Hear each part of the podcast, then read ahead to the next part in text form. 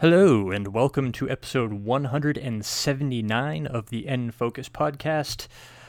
I am your new semi-regular host, Andrew Brown, as Andy Corrigan is taking a bit of a hiatus from the show to focus on other projects, and we wish him luck and wish him well on those projects. But I am joined by our regular co-host, Tori Wassenaar. Tori, how are you doing today?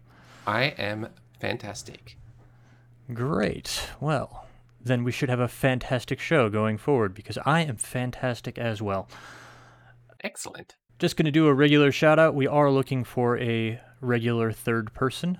So if you are interested in maybe joining the show as a regular voice going forward, uh, feel free to reach out to us on Twitter or in our Discord. Uh, but for now, let's just get on with the show. This is it.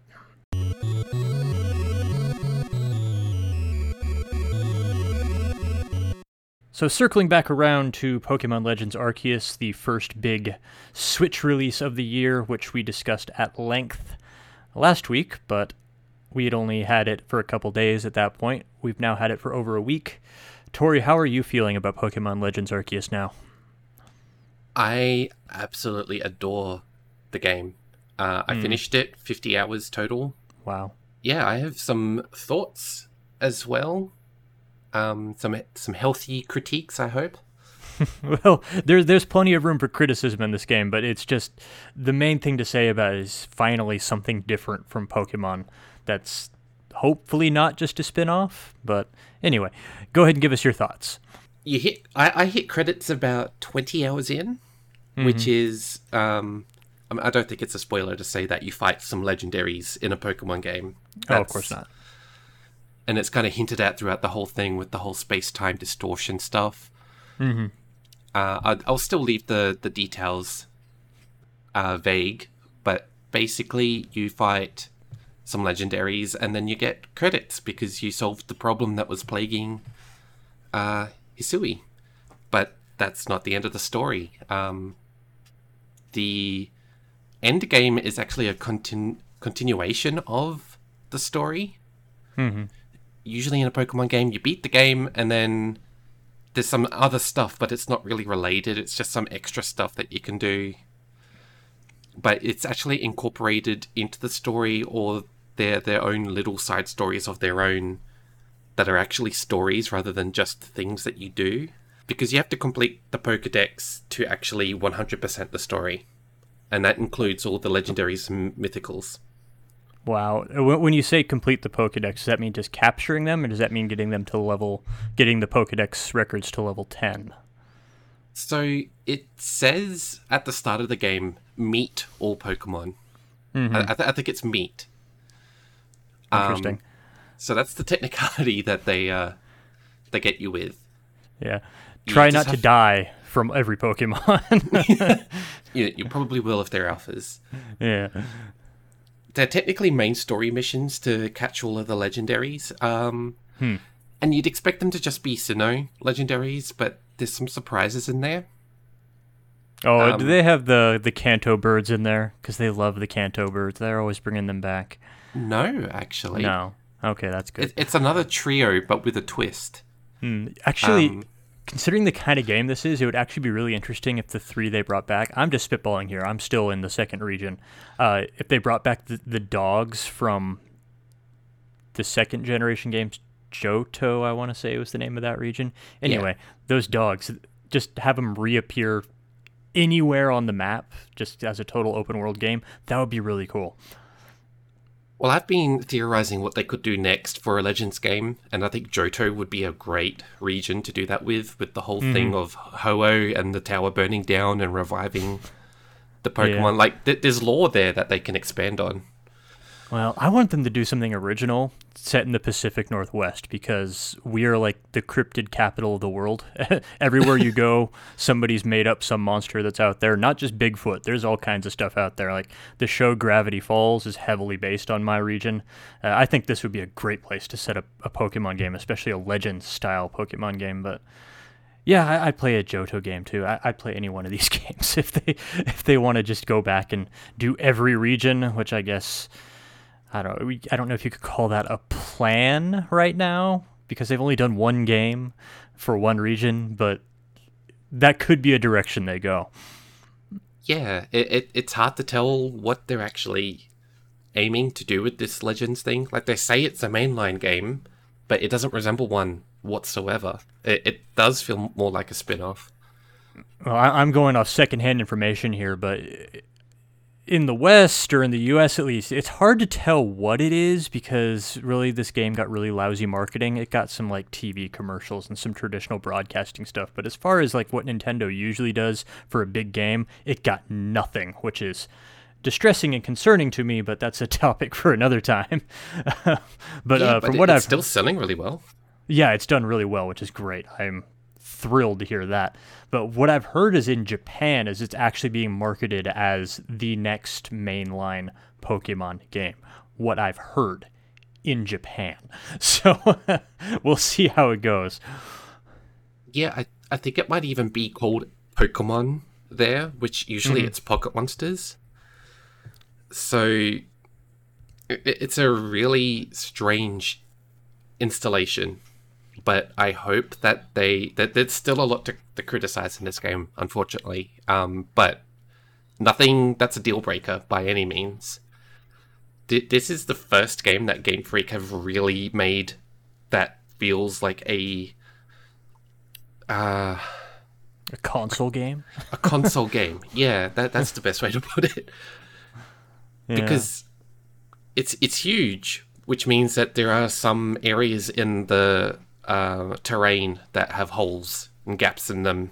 Hmm. There's a there's a floating rock. There, there's an area with a hot spring, and there's just a floating rock next to it. Oh no! Well, I actually kind of had fun in Breath of the Wild, which is like the gold standard for open worlds right now, as far as I'm concerned.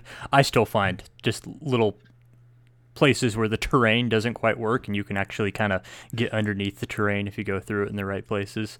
So that's just the nature of open world design. And considering when it's a huge world, yeah. Yeah, and it, Game Freak's first game of this type, and I don't think they had help from anybody who, not in any official capacity, like uh, Nintendo hired Monolith to help with Breath of the Wild, and they'd done Xenoblade. So mm. they had a bit of experience from a studio with that. I don't think Game Freak had anything like that to make this game. I think, uh, I, I'm sure they hired people who knew what they were doing, but as far as an official studio helping them, that did not happen for this game, as far as I know. Yeah, I, I've seen some people speculate that maybe they had Monolith Soft help out, mm. but I should have probably paid attention during the credits. Which hopefully aren't an hour long. oh no! Thank, thankfully, oh, and th- and they have like little photos of like drawings of um, the characters celebrating that the end of the world has been stopped. Well, that's a, a conversation that we've been having in our Slack channel. Is the art style of the game? What what, what kind of art style is the are those pictures in? Just just hand drawn cartoons or? What's this? Is it Ken Sugimori? Mm-hmm. I, I hope I've said that right. Um, like that typical hand-drawn Pokemon style that you see mm. for like key art, the two D stuff. Okay. Uh, there's been some speculation in our Slack channel from people who know more about these things than I do that the game's art style was based on block prints from traditional Japanese art. Oh, and, yeah. Yeah. We were debating uh, about the mountain. Yeah, since I yeah. incorrectly identified the mountain in this game as uh, Mount, Mount Fuji or, or based on Mount Fuji. It's just based on mountains in block prints in general. So, yeah, but I was just interested if that was more block print art, if that would lend credence to that theory. But I guess it will just remain a mystery if, if that was a deliberate inspiration or not. I, th- I think... The pictures, they're, they're kind of framed as photographs because you got mm. that photo studio that I don't think we talked about last time. Um, I didn't go in there because uh, I did unlock that in the main town briefly. I, I, I'm just not into photo modes in video games. So when, when a, a photo mode unlocks and I'm like, oh, okay. Yeah, I kind of skimmed past it, but I tried it out because there's a couple of uh, requests that involve trying, like, the guy who runs the place has taken a photo of a Pokemon, but it's kind of cut off and you have to figure out mm. which Pokemon it is and show him, which I thought was a cute Who's that idea. Pokemon? It, it literally yeah. was. Nice. Um, I, I just did it for the requests, and then I just checked it out because it unlocks more, which I really like about the side uh, quests in this, is that they unlock things, not just new features, but there are certain requests that actually grow the town. Mm-hmm, mm-hmm. Like more buildings get built because you've helped them find Pokemon that can help with building or with farming.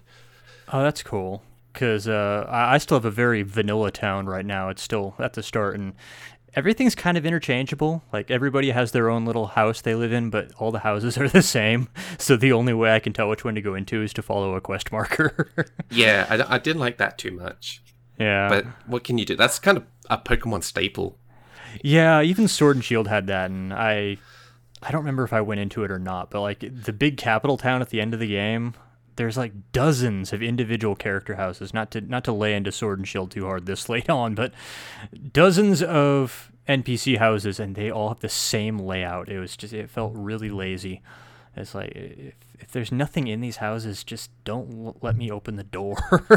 But it's, it's slightly more forgivable here, because it's, like, a new town that's just mm-hmm. been built, like a, a colony sort of thing. And, and it's, like, a corporate town, too, so... yeah. Like, everything being mass-produced makes a certain amount of sense. Uh, I'm willing to give it a pass for that reason, and also because I've spent a fraction of my time in that town. So I go in and I find the people with exclamation points above their heads, and then I, I get back out into the world as fast as I can, because that's where I want to be. And luckily, the game is very much weighted, so that way you do spend most of your time there. Uh, yeah, I, I feel like they actually did the pacing really well, where... when you need to go back to town to, like, report your Pokedex to Cyrene. Mm-hmm. Cy- Cylene? Cylene. Uh, I think it's Celine, maybe. I, I am... I'm not sure.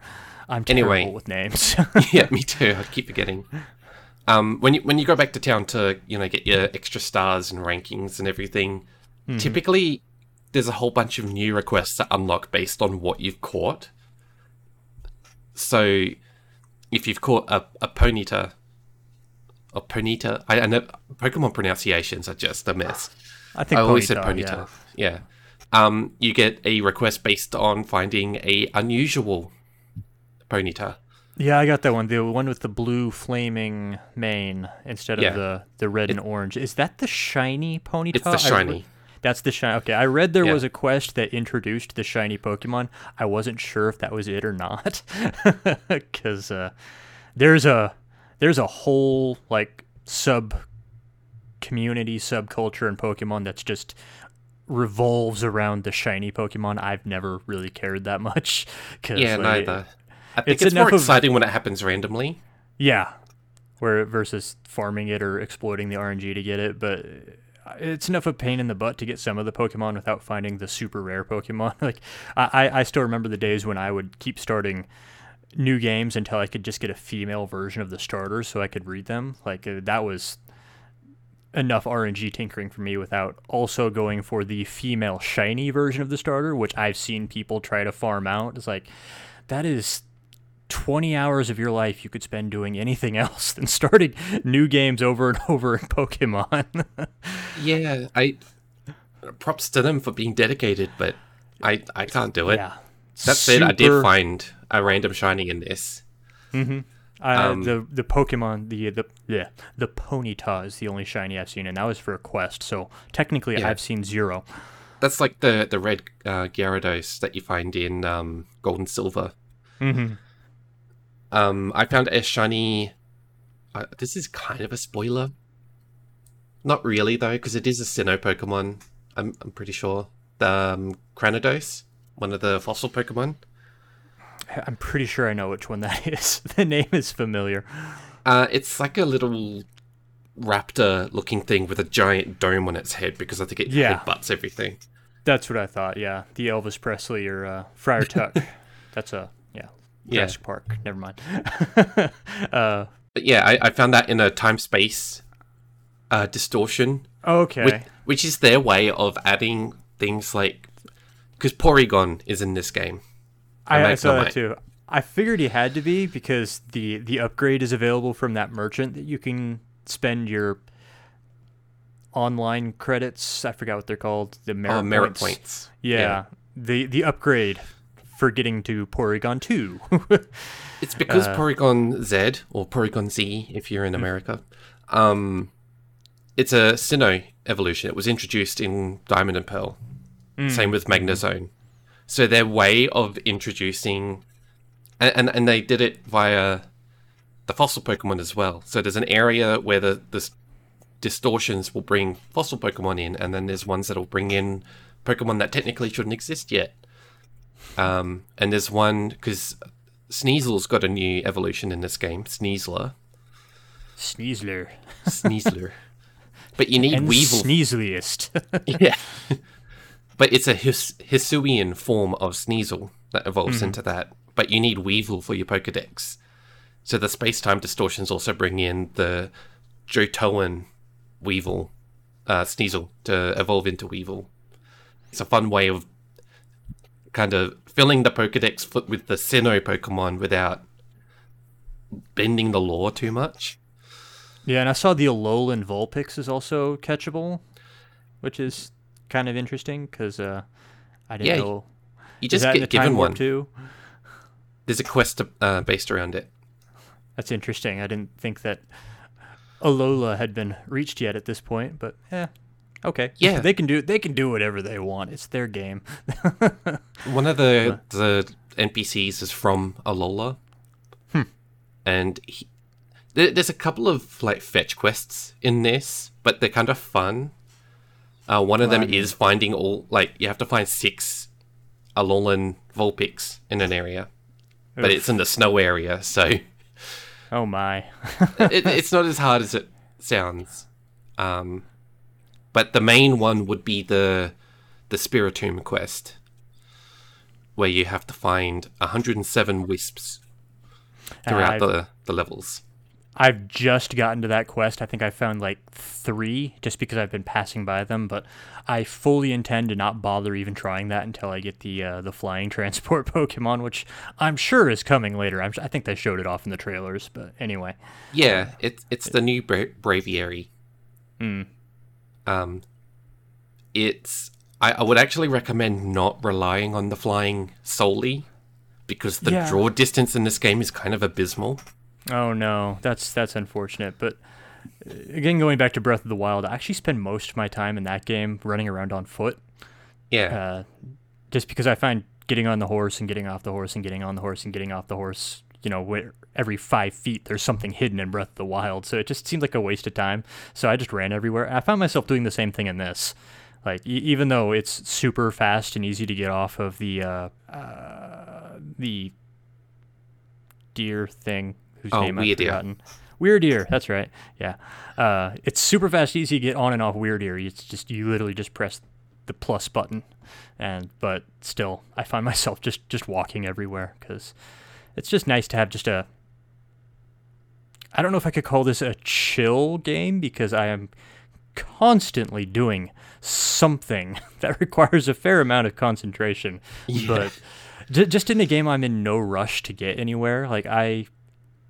You are way ahead of me on playtime now because I, I've had to prioritize what I'm playing. So I haven't played it since last weekend, but I played it a solid twenty hours last weekend, and I barely got into the second area just because I was having too much fun being distracted by everything around me. It's like I can clearly see where the next goal waypoint is for the next part of the quest, which if you just focus on those, you can finish the first area in less than two hours, maybe less than one. Uh, it took me twenty hours just because I was going around catching everything. And I would catch something and the little pop-up would come up and say, you have like seventeen out of twenty-five Pokemon to finish the next Pokedex goal. I was like, well, guess I'm hanging around here until I catch eight more of those.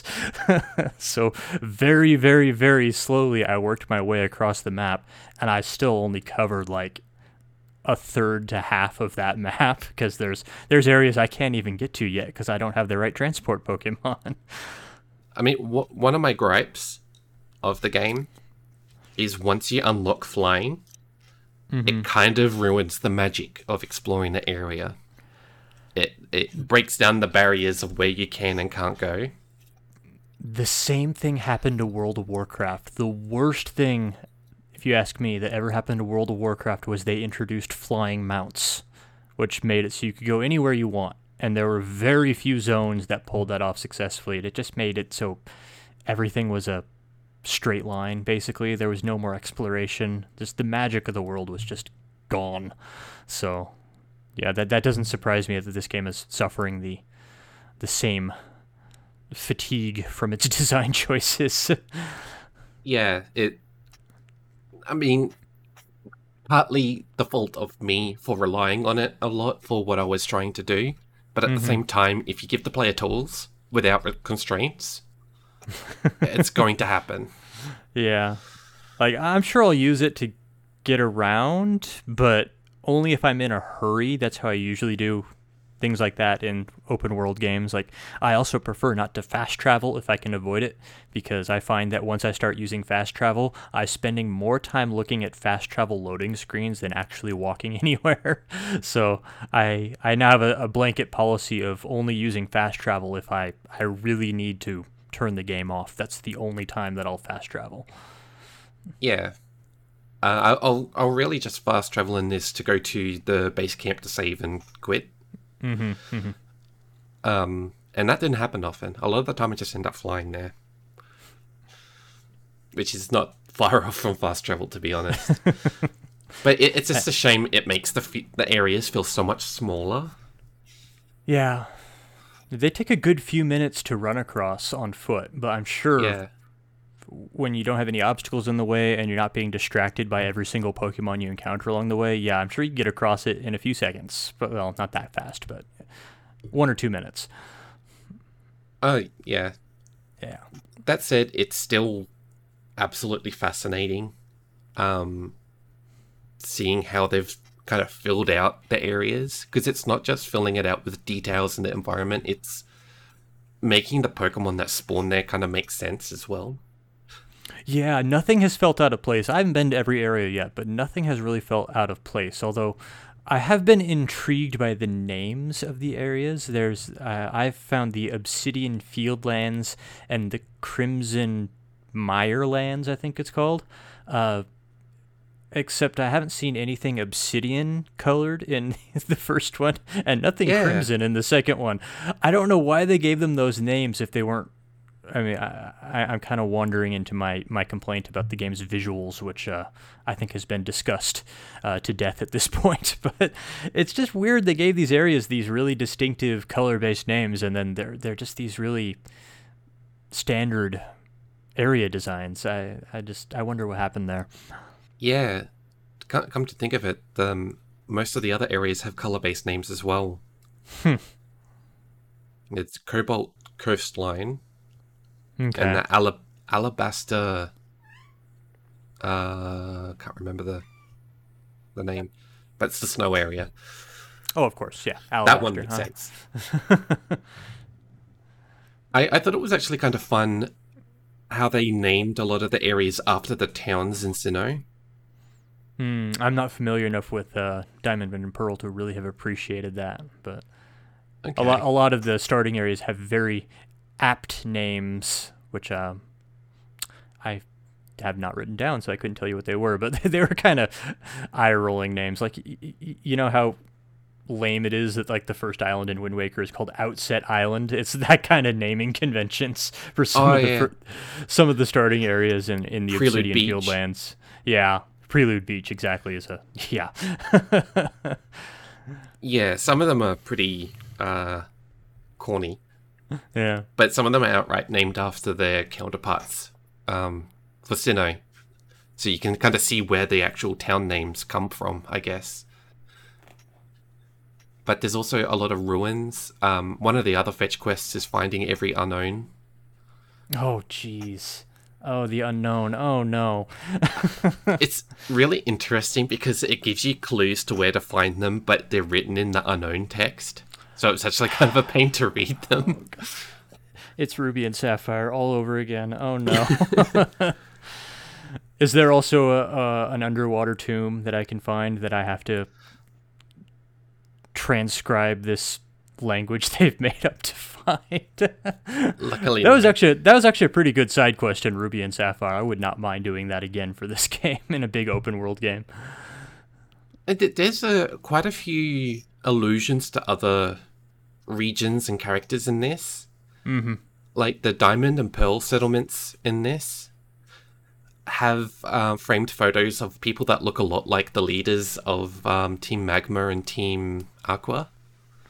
Well, yeah, and, and uh, the organization you're working for is blatantly the prelude yeah. to Team Galactic. It's the Galactic Corporation or something that they're called. I don't remember. It's got Galactic, Galactic in the name. It's like, oh, yeah, so you're the villains in the in the future sequel. So yeah, but the leader looks like... Um, the professor from Generation four, so who knows?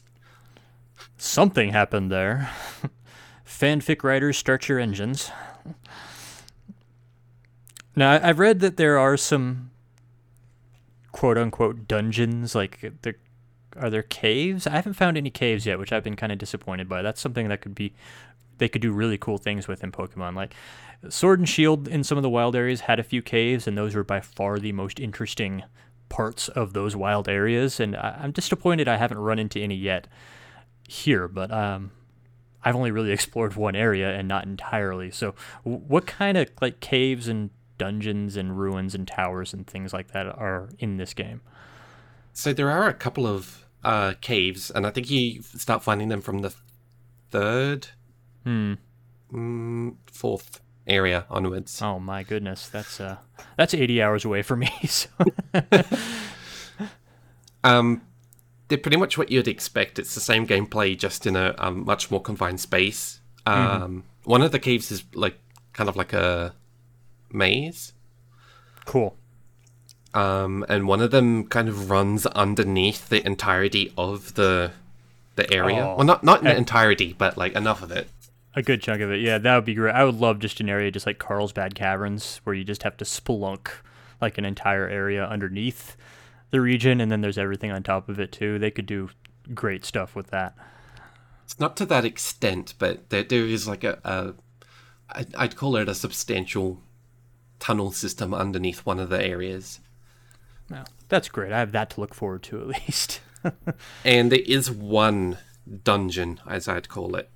Mm-hmm. Um, it's not a spoiler if you've played Diamond and Pearl, but Snowpoint Temple. I have no memory of that. Diamond and Pearl was a long time ago for me. um, it has a puzzle that very much feels like a Pokemon puzzle. Mm-hmm. Um, but there's also wild Pokemon inside of it as well. A couple of alphas, uh, a couple of, at least one alpha that I remember. But yeah, um, there is a temple slash dungeon, but they don't completely resemble Pokemon because the whole trainer battle thing isn't really a thing here. Yeah, I was uh, I zeroed in on when you said there were a lot of legendary Pokemon battles later on in the game, because uh, the the battling has been present for me, but it hasn't felt like an emphasis. And in fact, I've kind of gotten to a place where, if I get into a fight with a Pokemon, I just knock it out. I don't even try to catch it in battle. If if I don't catch it through stealth out in the field, then I just I just knock it out. So I've been kind of super delineating the game between the battling half and the capturing half. So maybe I shouldn't be doing that. But th- then the few trainer battles I've encountered have been super easy, but that's because I'm super over-leveled as well. So yeah. What's the difficulty on those legendary battles? Well, they, they kind of play out like the... Some, a lot of them play out like the, the noble mm-hmm. frenzy battles where you're throwing bombs. Yeah. But they have different done, attack patterns. I've only done one of the noble Pokemon so far.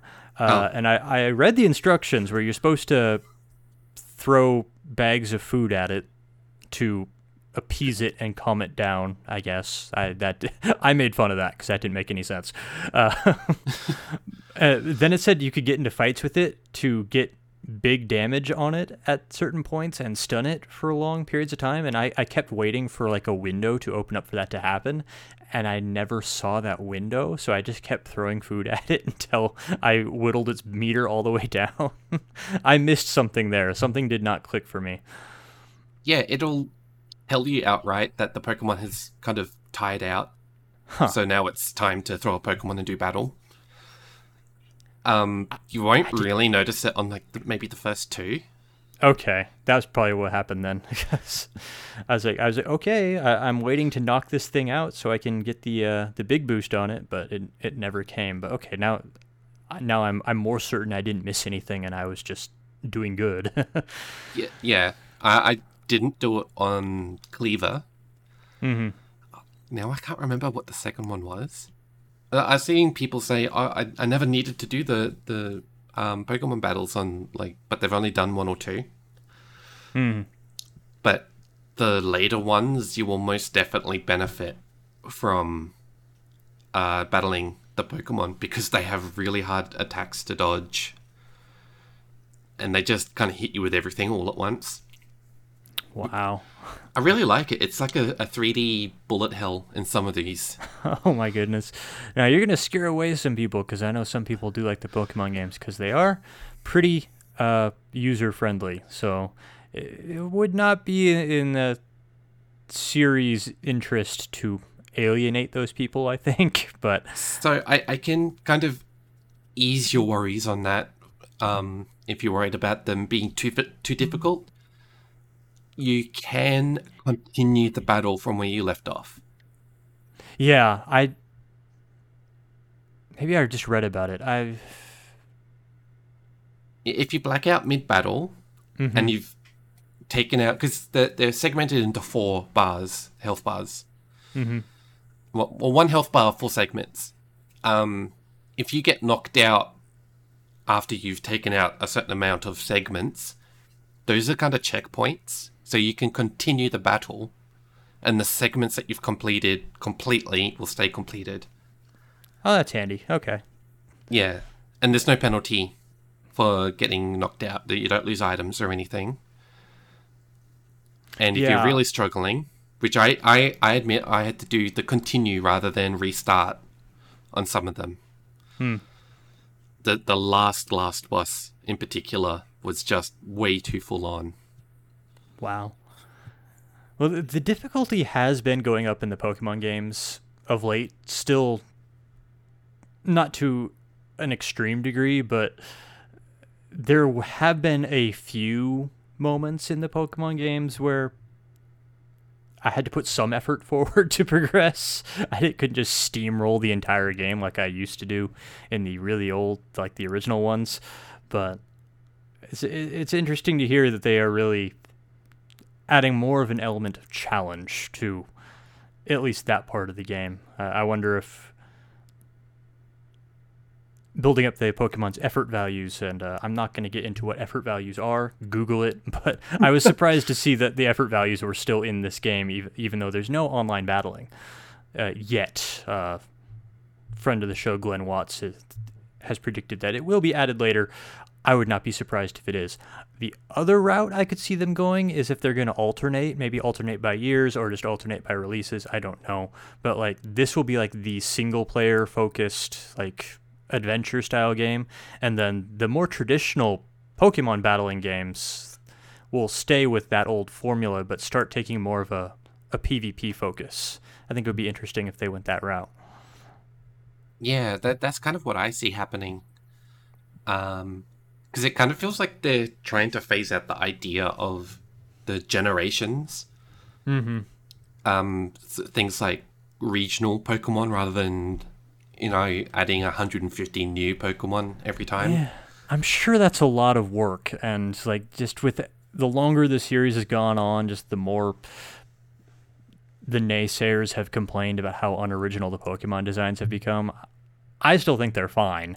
Like, there's only so many ideas in the, out there in the world. Like, uh, you know, y- y- you turn a keychain into a Pokemon, people complain. You you turn another four-legged animal into something else and people complain. It's like, you can't win. So, you know, I, I'm, yeah. I'm, I'm, I'm sympathetic towards, you know, having to design so many new Pokemon every game. I was like, even back when Sword and Shield came out, I was a big proponent of just wiping the slate clean and starting from scratch, which obviously they did not do, but I would have been fine if they did that. I mean, ideally, what I'd, what I'd really like to see is the single-player-focused games like Legends, mm-hmm. and bring back Colosseum. Yeah, make the... Uh... Connect it to Home or something? Pokemon Home? Yeah, Pokemon... Is that what Pokemon Box is called now? Is Pokemon Home? The, the one that lets yeah. you uh, collect all your Pokemon in one place. Yeah. What that's that's where like the, the national Dex is now. Mm. Mm-hmm. Like they've definitely kind of given up on having every single Pokemon in every single Pokemon game, because that is a lot of work. Like everyone's yeah. complaining, but you think about game development, that's even for a triple A, that's gigantic.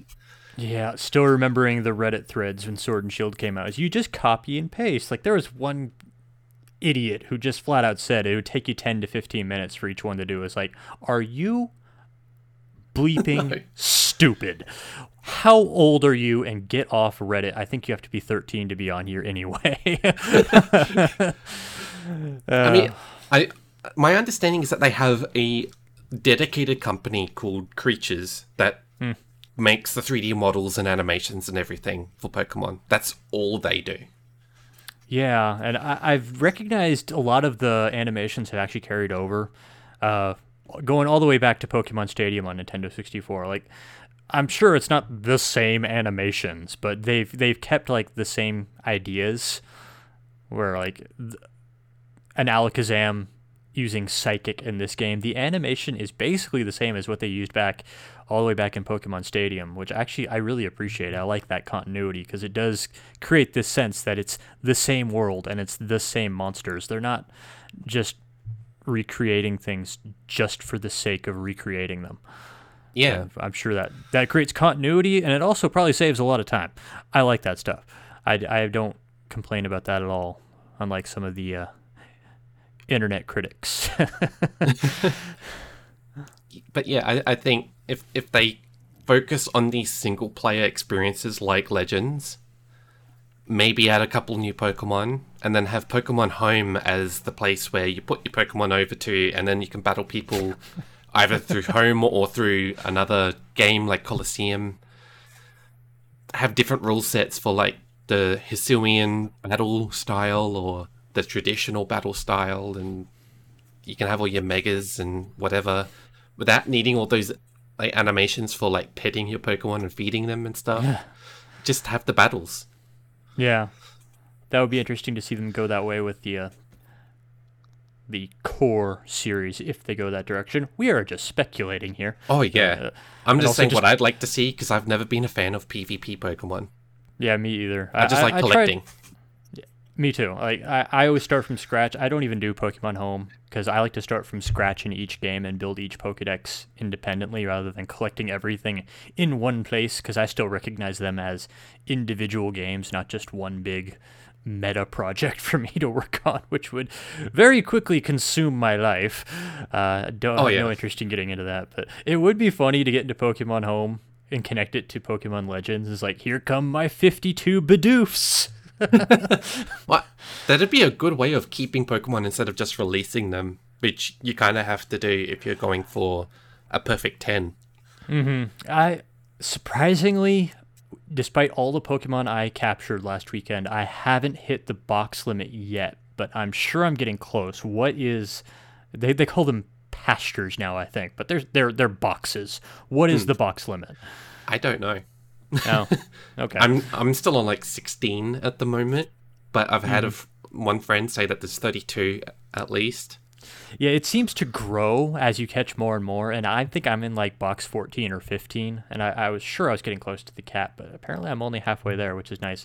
I'm I'm concerned if uh, I hit that cap, if it's going to just start refusing to capture Pokemon for me, make me go back to town, or if it's just going to start randomly overriding things, which would be even worse because there are some things that I, I do want to keep. I want to keep all my alphas, and there are, there are some that I actually have spent time training and evolving that I want to keep. I'm just I'm concerned that those would get randomly deleted somehow, but that's uh, not a criticism, that's just an avenue of the game that I haven't gotten to experience yet, so I can't comment on how it's going to work.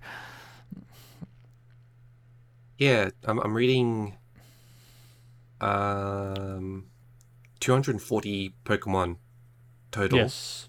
Mm-hmm. So thirty-one pastures. So you unlock twenty-nine. Oh, okay. So you start off with two hundred forty. Mm-hmm. Um, then you get twenty-nine until you beat the game, and then you can add two more pastures. So thirty-one. So nine hundred thirty Pokemon total in pastures, which is a lot. Yeah, which uh, one twentieth of them is Bidoofs. Because I had to catch so many of the chubby little jerks to finish the Pokedex. Well, I, I know that they're bringing um, home connectivity to Legends Arceus in the future. I had no doubt. I had no doubt it was coming. So maybe that's why they have E Vs? Or maybe it's just there for the people who really like to grind that stuff.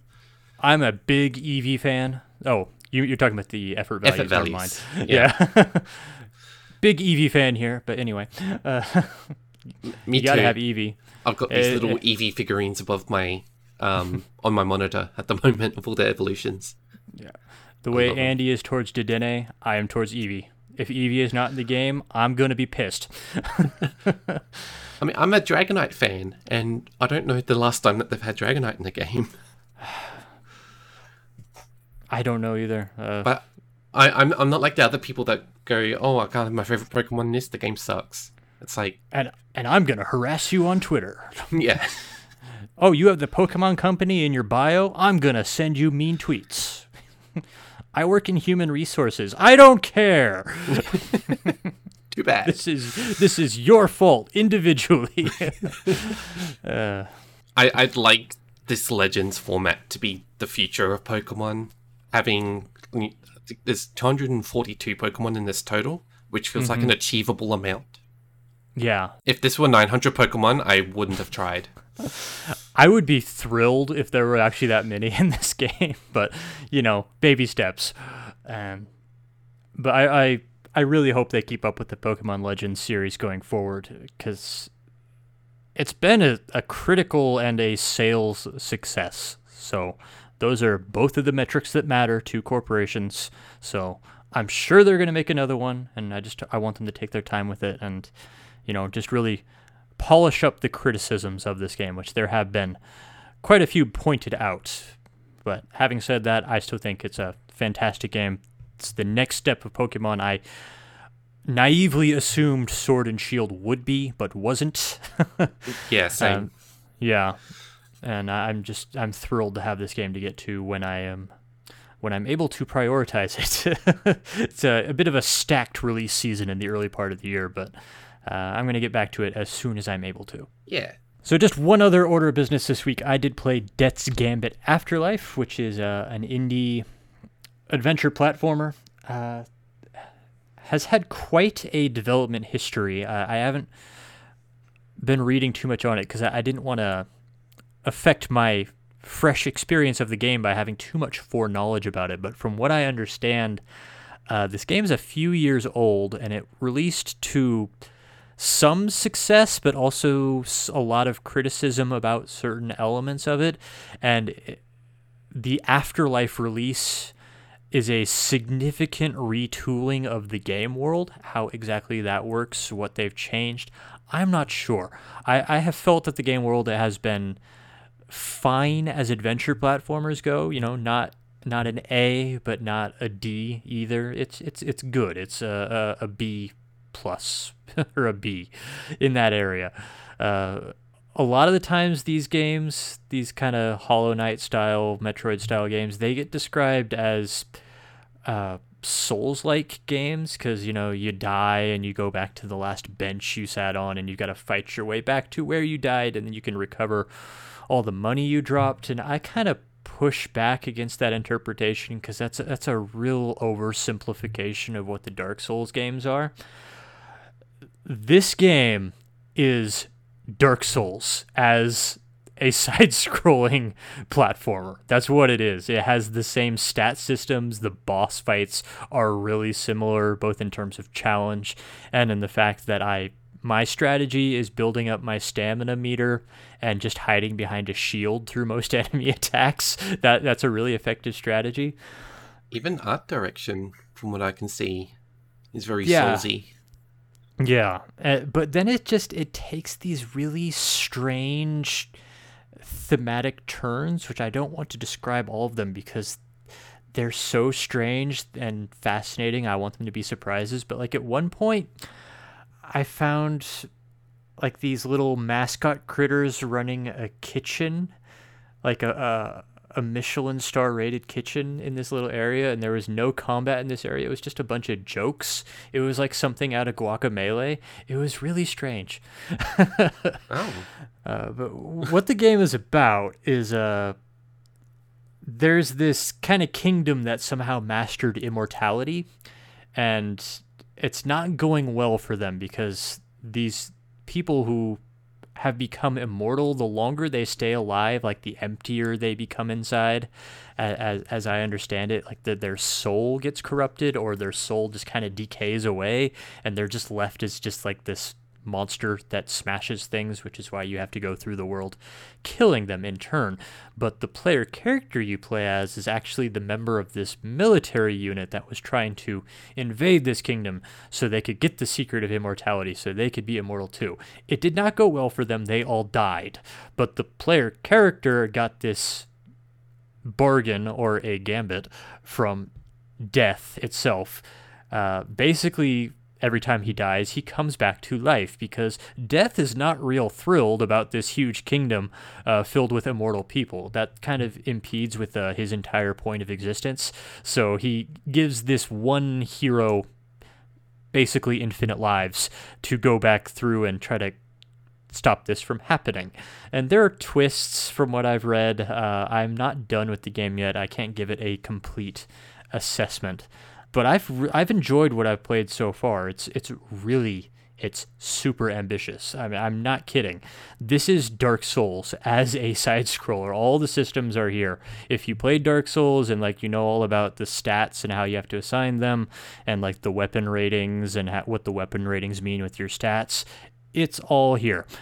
I- I've just had a good time with it, and so far, I recommend what I've played of it. It's not an A-plus game. It's not Hollow Knight. Uh, it's not, you know, the best Metroid games that people really like. But I appreciate what they were going for here, and I also appreciate that they kept working on the game. On, on the one hand, it's disturbing that so many people are willing to just scrap this game they made and make a new one on top of it based on fan feedback. You know, that's the that's the Mass Effect three ending all over again, but like on a game-wide scale. That's really disturbing that that original game they made, flawed though it is, is just kind of gone now. On the other hand, they listened to fan feedback and they worked to make basically a second game acknowledging that feedback, and that there is something admirable about that, and I appreciate that. And this is out on Switch. It's been out on Switch on the eShop for a while. I held out for the physical version, which just came out in the past couple weeks. And what I played of it so far, I've had a good time of it. If you're into the Dark Souls games, I think you'll have a good time with this too. It looks interesting, and I say this as someone who hasn't been a huge Souls fan before, but I learning that. When people talk about the difficulty of Souls-likes, it's not so much, like, skill's definitely involved, but it's more mm-hmm. about maintaining concentration and focus for a fairly long time. And also learning how the systems work. That was yeah. my biggest obstacle in Dark Souls, was learning these systems, because nothing in the game explains them to you. So you either have to be like me, where you just stubbornly force your way through the game until you figure them out, or if you're a smart person, you just go on Reddit and read what other people have written uh, in five minutes, which will explain the whole thing for you. yeah, basically. But, uh, Yeah, like, I, I, I don't want to soft sell the Dark Souls games. They are challenging. I don't want to tell people that, like, these are the hardest games ever made. They're not. I've played many games worse than this. I know because they're so hard I don't even bother playing them. The Dark Souls games I play, and uh, I have mixed feelings with them. I'm playing Dark, through Dark Souls three right now. This is not Switch related, but it's related to the discussion. Uh, and this is the best Souls game I've played so far, both in terms of content and difficulty. So, yeah, just don't be intimidated by the Dark Souls series reputation. The difficulty discussion has just been done to death over the past ten years. Uh, it's interminable. We're all sick of it, and it also completely misrepresents what the game is. On that same note, don't be intimidated by Death's Gambit Afterlife just because I said it's like Dark Souls. You can learn to play these games if you make the effort. It's still going to yeah. be outside of some people's skill level, just on, on a uh, concentration or reaction time. That's fine if that's where you're at. But these games are not for, like, the top most players only. That is a complete misrepresentation of the Souls series, and I'm sick of hearing it. Yeah, I mean, I... I compared Doom Eternal to Dark Souls in that it's a game that demands that you respect it. Mm-hmm. You have to pay attention. You have to learn from your mistakes. You can't just go in expecting... Yeah, if you go in and keep dying to the same thing over and over, it's because you're not paying attention to the thing that's killing you. Yeah, you need to change up your tactics, which is another problem I have. I have this problem in every game where I will just keep trying to brute force my way through everything rather than trying a more subtle approach or trying just, you know, a different approach to my usual strategy of finding the biggest thing I can find and hitting it as hard as I can against my obstacle. Yeah, uh, and, and I think the games that kind of punish you for doing that, mm-hmm. they feel unfair if you're inflexible. You have yeah. to be flexible. You have to pay attention to what's happening. Yeah, I think the biggest education I've ever gotten in video games lately, certainly in the past ten years, have been indie platformers. Because those games, if you just throw your player character at a monster and just spam the attack button, you're going to die.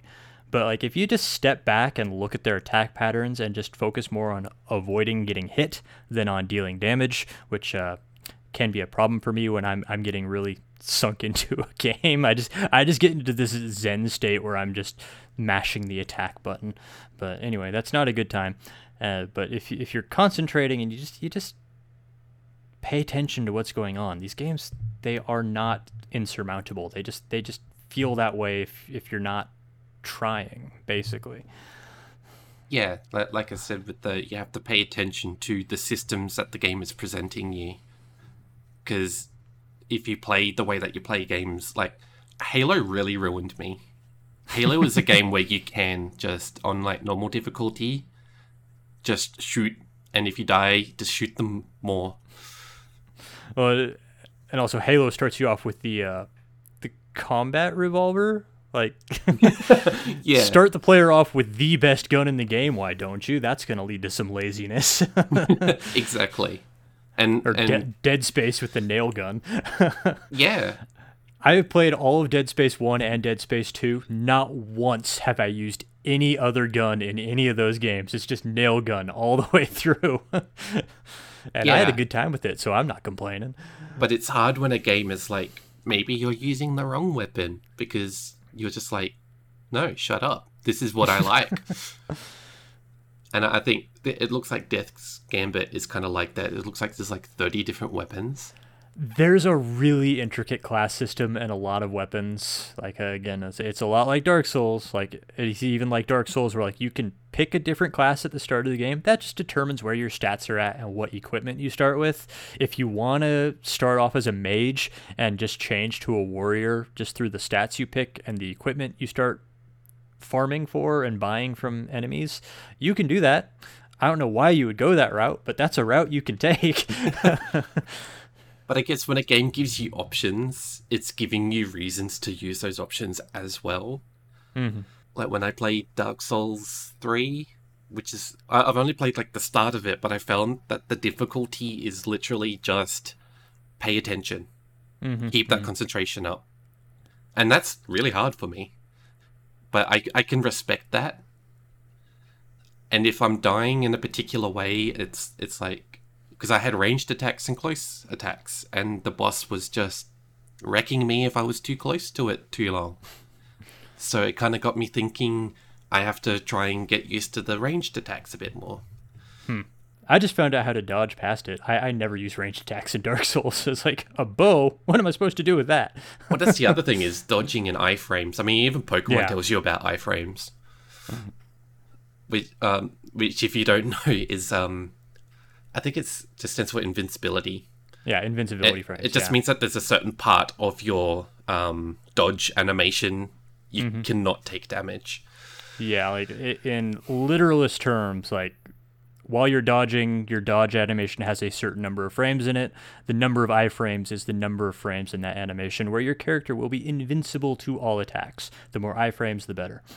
Yeah, and and Pokemon, I found that the entire attack uh, dodge mm-hmm, animation. Yeah. Generally speaking, the easier a game is trying to be on a player, the more iframes they're going to give you during your dodge. Yeah, but which we're getting I, I really find technical now.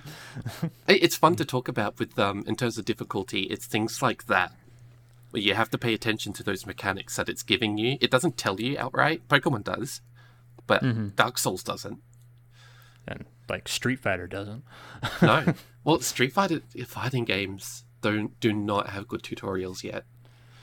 Still. NetherRealm is coming a long way with Injustice and Mortal Kombat. They actually have like. Not, not flawless tutorials. Like, you can play those tutorials and you go online, you're probably still going to get wrecked, but you'll have a better understanding of why you're getting wrecked uh, versus like some of the other games I play where I go online and like, I don't even understand what just happened there. Yeah. I, I, I, I loaded into the game button. And then I, it was game over. Yeah. Three, two, one, go. And I've lost. Yeah. Yeah, so if you're looking to get into fighting games, maybe start with Mortal Kombat eleven on Switch. It has a really good tutorial mode in it. It'll teach you all these terms. Games like this kind of help you understand fighting game mechanics a little bit mm-hmm. better. Not to the point where if you play a Dark Souls game, you're going to be good at fighting games, but like it helps you learn those mechanics without going up against another person. And it, it makes you feel hopeful that once you... understand the mechanics, because there's a difference between like knowing what the mechanics are and actually understanding them in the middle of uh, combat. Mm-hmm. Uh, yeah. Games like this are really good for like testing reflexes and timings, and and I'm not saying this is an expert either. I'm still rubbish at fighting games, but it helped me actually play them. Yeah, I'm I'm terrible at them too. Like I can. I can muddle through against the A I and Injustice and in, in Mortal Kombat, but put me up against another player, I, I will I will crumble, both due to a combination of inexperience and nerves. It's like, oh, a human, I'm gonna lose, which is, is not a great thing to. It's not a great place to start off with. But yeah, that's why they were talking about like rollback code in games or online fighting games, and it's like, I don't care, I'm not going to play online. I have no idea what that even means. So like people complain about the online in Smash Brothers, and I'm like, I can play Mario Kart eight online just fine. I don't know what the problem is. Exactly. But, uh, but uh, going back to the uh, discussion about, you know, like game design, it really does feel like games are getting more sophisticated, and I think Dark Souls was like the big like turning point in games for that. And games always were sophisticated. Like there was stuff like Baldur's Gate in the nineties where you had to really understand the game systems to succeed at it. But like Dark Souls, I think, was where it really broke through in the mainstream, where it had these really intricate and unexplained systems that you had to understand to be successful in the game. And it's just kind of gone on from there, where there's been more and more games like that, which is like the, the, the it's like Dark Souls phenomenon that was a meme for a long time. Or but then you still do have games like arcade games, which are just just purely reaction based. You don't need to understand the underlying systems. You just have to point yourself in the direction that your character is supposed to go and press the button that does the thing that you want to happen. And I think it's great that both are surviving and thriving, but I think the rise of the, the It's Like Dark Souls games and, and their growing popularity and their growing infamy. Uh, I don't know. We're probably past the infamy stage now, now that Elden Ring is coming out soon. And it's supposed to be a lot easier than the Dark Souls games. And it's also supposed to be kind of like Breath of the Wild. Yeah, I mean, the, the whole easiness thing is probably... Like, if it's going to be your first Souls-like game, it's still probably going to kick your butt. Mm-hmm. It's more of a... It's easier because people are used to the genre and mechanics now. That is definitely well. true. Like, like uh, when I played Bloodborne, I played Bloodborne after the first Dark Souls, and I... I said Bloodborne was easy because I understood all the mechanics in the game, which I learned from Dark Souls, which definitely helped me a lot. Dark Souls was a very rough learning experience for me, and uh, the entire thing is on my YouTube channel if you want to watch, youtube dot com slash play critically. It's a disaster. Go watch it and have fun. That's what you want. I did finish it, but yeah. Go, go watch me fight Ornstein and Smog for a good eight to ten hours. That was, oh god, I don't even want to think about that. All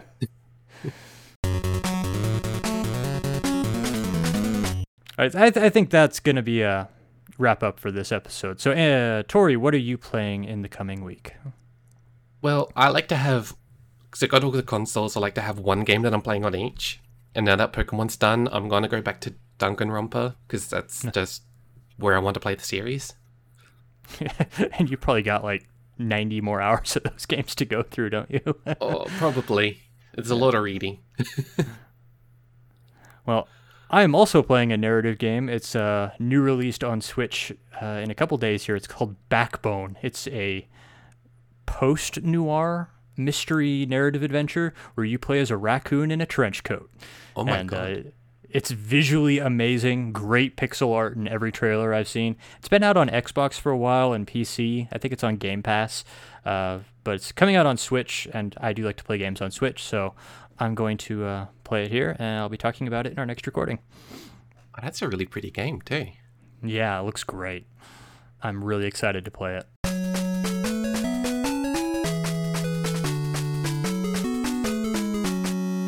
Thanks for listening to this episode of N Focus. If you enjoyed this episode, please leave us a review on iTunes. It really helps us get noticed. You can also listen and subscribe on Stitcher, Spotify, and other podcast services. Make sure to also check out our sister shows, PlayState and Power of X. That's for PlayStation and Xbox, if you're a fan of those. Also, be sure to join our Discord server to interact with the lively Gamepodular community. You can also follow us on Twitter and YouTube, or you can head to our website gamepodular dot com for updates, news, and other content. The links for all of these are in the show notes. If you'd like to support our shows, you can also buy us a coffee or become a Gamepodular Patreon. You can find the details for both of these on our website as well. Thank you in advance. This episode was edited by Andrew, and you can follow him at PlayCritically on Twitter, and check out his long-form reviews at play critically dot com. You can also follow myself at Stu two, S T W T W O on Twitter. You can also follow me on Twitch at Tori S T W.